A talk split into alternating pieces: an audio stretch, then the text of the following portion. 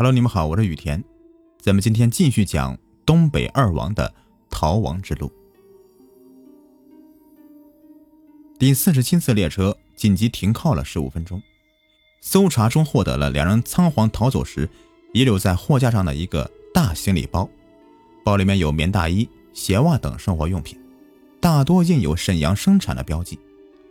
更为有价值的是啊，在车厢里面拾到两枚手枪子弹壳。和从破碎的车门玻璃上面取到的染血的玻璃片。公安部刑侦局对弹壳进行迅速的技术检验，认定了这两枚弹壳在与十二日在沈阳军医院作案时拾到的十三枚弹壳是同一支手枪里面射出来的。对车门玻璃上的留下的血迹进行血型的分析化验，证明了是罪犯王宗芳的血，这样就证据确凿的掌握了。二王难逃的踪迹了。公安部刑侦局的几位局长立即汇聚到值班室里，并做出全力的追捕的决定。午夜十二点，值班室值班员紧急通知湖南省公安厅，立即控制二王的活动地区，组织力量在衡阳一带展开了围捕工作。二月十六日的凌晨，衡阳市公安局接到追捕二王的命令之后，冒雨派兵布阵。在市区以外，西里坪的几个路口方向设下两道关卡，准备把罪犯截歼在外面。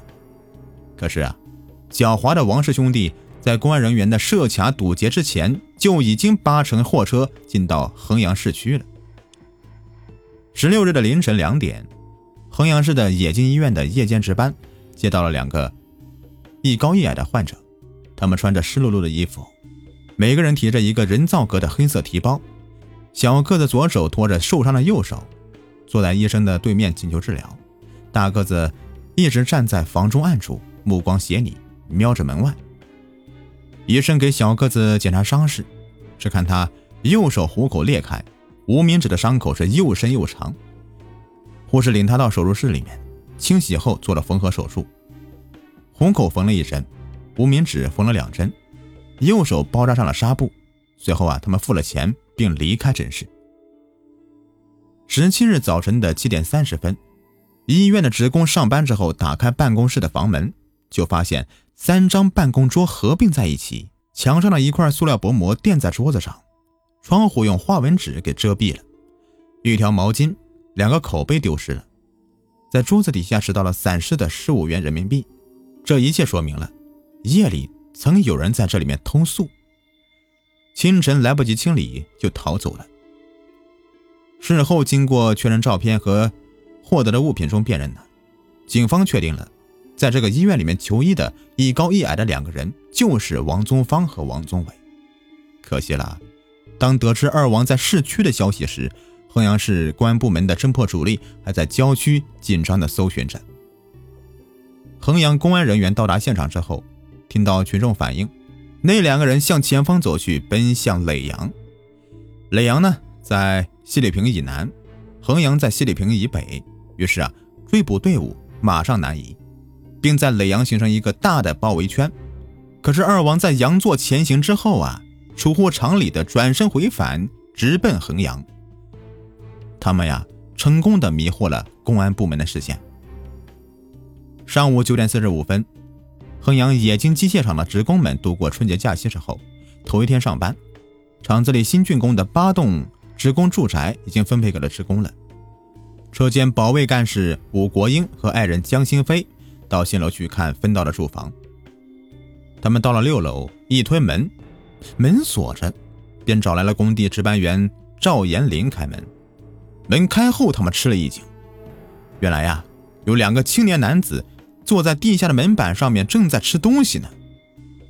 身为保卫干部的武国英，上班后就听到保卫处传达了二王流窜到衡阳地区的消息。此时二人说话又是东北口音，他马上警觉起来。武国英还注意到大个子头发蓬乱，眼神冷漠，穿着兜上有铜扣的铁路服，下身是皱皱巴巴的灰裤子。小个子穿蓝色中山装，神色疲倦，面色蜡黄。门板上放着两个黑色的提包和包子、蛋糕。他故意避开他们，来到另外一间房间，查看两个人是怎么进到这个房间中的。查看后才发现啊，原来是撬开窗户爬进来的。武国英继续观察两个人的动态，他忽然看到大个子抬手吃蛋糕的时候，从兜里面露出了手枪把他断定他们就是那一对凶恶的逃窜犯。他便找个借口和爱人走出房间，他悄声地告诉江星飞，说他们有枪，肯定是坏人，你要注意他们。我去报告保卫处。说罢，就急匆匆下楼去给保卫处挂电话去了。这两人哪里听他的呀？小个子推起停靠在门口的一辆五羊牌的自行车，马上就要走。这时候，看房子的退休老工人武振云赶过来，他拉住自行车，厉声喝一声：“别跑！”王宗芳拽了几下，没有拽动，就把车子往武振云身上面一推，恶狠狠地说道：“不要了，我们后会有期。”说完，就和王宗伟跑了。武振云和赵元林在后面紧追着，边跑边喊：“抓小偷啊！抓小偷啊！”王宗芳和王宗伟跑到一个巷子里，武振云追进去，王宗芳掏出手枪，回头就是“砰”的一声，朝他开枪了。武振云敏捷地躲到墙后面，子弹打在墙上。这条巷子是个死胡同，二王只得向旁边的小巷子出口跑过去。正好迎面碰上机械厂的执勤民兵蒋光勋和李爱平，王宗伟向蒋光勋开了枪，击中他的左肩。二王趁李爱平搀扶蒋光勋的时候，从他们身边夺路逃出小巷，跑上大街。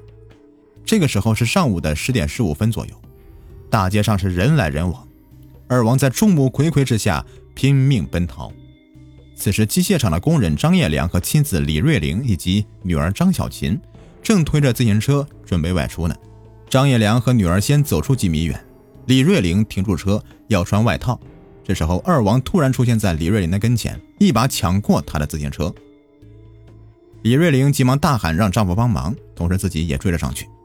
张小琴听到母亲喊叫，眼见二王骑车要走，马上上前去拉住车子的货架，不让他们走。凶狠的王宗芳砰砰地向少女开枪，不过。他的枪法失准，一颗子弹擦着张小琴的耳边飞过去，一颗子弹打在他的鞋牙子上面，两声枪响，把张小琴震倒在地上。张业良一见女儿倒地，大吼一声，向二王扑过去。王宗伟对着张业良的胸口就开了枪。李瑞玲眼见鲜血从丈夫嘴里面涌出来，发疯般的冲上去，一把拽住王宗芳手里的黑提包，与他拼命的争夺。他看到王宗伟举起手枪向他头部瞄准，他夺下提包，紧紧的搂在怀里，用右手护着头顶。子弹穿过他的胳膊，又穿过他的两颊，把下巴和下牙床击碎了。李瑞玲倒在地上，二王趁机跳上自行车，匆忙逃走。事后检查到，包里面包着五颗手榴弹和三十六发手枪子弹，经过对验印号，都是王宗伟原在部队的。弹药装备。看到二王行凶夺车，正在附近的机械厂的工人刘重阳和执勤民兵傅月华连忙蹬起自行车，紧盯着同乘一辆车的二王追过去。王宗伟坐在货架上，持着枪，面对着追击者。刘重阳和傅月华都警惕地尾随着，绕了几个弯，傅月华被甩掉了，刘重阳穷追不舍，一直追到了三华里。追到了东风影院附近，这时候刘重阳憋住一口气，脚下加力要超过二王，以便将他们的车撞翻。就在这千钧一发之际，王宗伟慌乱地向刘重阳开枪了。刘重阳腰上受了伤，从车上跌落下来。随后，王宗芳载着王宗伟拐到一个狭窄的胡同里。衡阳市公安局在十点二十分接到了衡阳冶金机械厂报案的电话。公安局长带领侦查员、法医等二十多人，在二十分钟内赶到现场。随后，省公安厅的刑侦处长、衡阳市的领导同志赶了过来。他们一边侦查现场，一边组织追捕队，分五路追击二王，同时调动全市所有的干警和厂矿企业保卫部的武装人员，在全市一切水陆交通要道、路口设关卡，清查市内的一切娱乐场所和空闲场地。欲将二王围歼于室内，但可惜的是，二王骑车钻到胡同之后，并非是自寻短路，里面竟然是一个开阔的储煤站。他们丢掉自行车，爬上三十多米高的大陡坡，坡上就是铁路线。十点四十四分，有一次广州北行的列车从这里面缓慢的通过，他们便扒车北逃了。狡猾的二王怕在车上面遭到堵截，所以当列车在茶山坳小站减速时，他们跳下车了。十一点钟以后，茶山公社的社员们遇到一高一矮的两个北方青年人。走进社员家讨水喝，矮个子左手扎着纱布，右手拎着黑提包。后经证实，他们就是二王。随后啊，他们就像是蒸发了似的，失去了踪迹。一九八三年三月三日晚上七点多钟，武汉市第四医院一位实习女医生，到她工作的理疗室去拿东西。她进屋刚要去拉灯，突然被一只男人的大手捂住嘴巴。另外一个男人打开灯，两个人一起向他嘴里面塞毛巾。其中一个问道：“是谁让你来的？”女医生拼力挣扎，把小个子手上包扎的布扯掉了，咬破他的手。于是两个人把女医生拖到里面的激光室，按倒在地上。其中一个掏出手枪，用枪柄狠狠地朝这个女医生砸过去。见女医生失去反抗能力，这两个家伙匆忙忙的就跑掉了。几分钟之后，女医生挣扎着站起来，到楼下向值班人员报告。值班人员立即向公安局报案。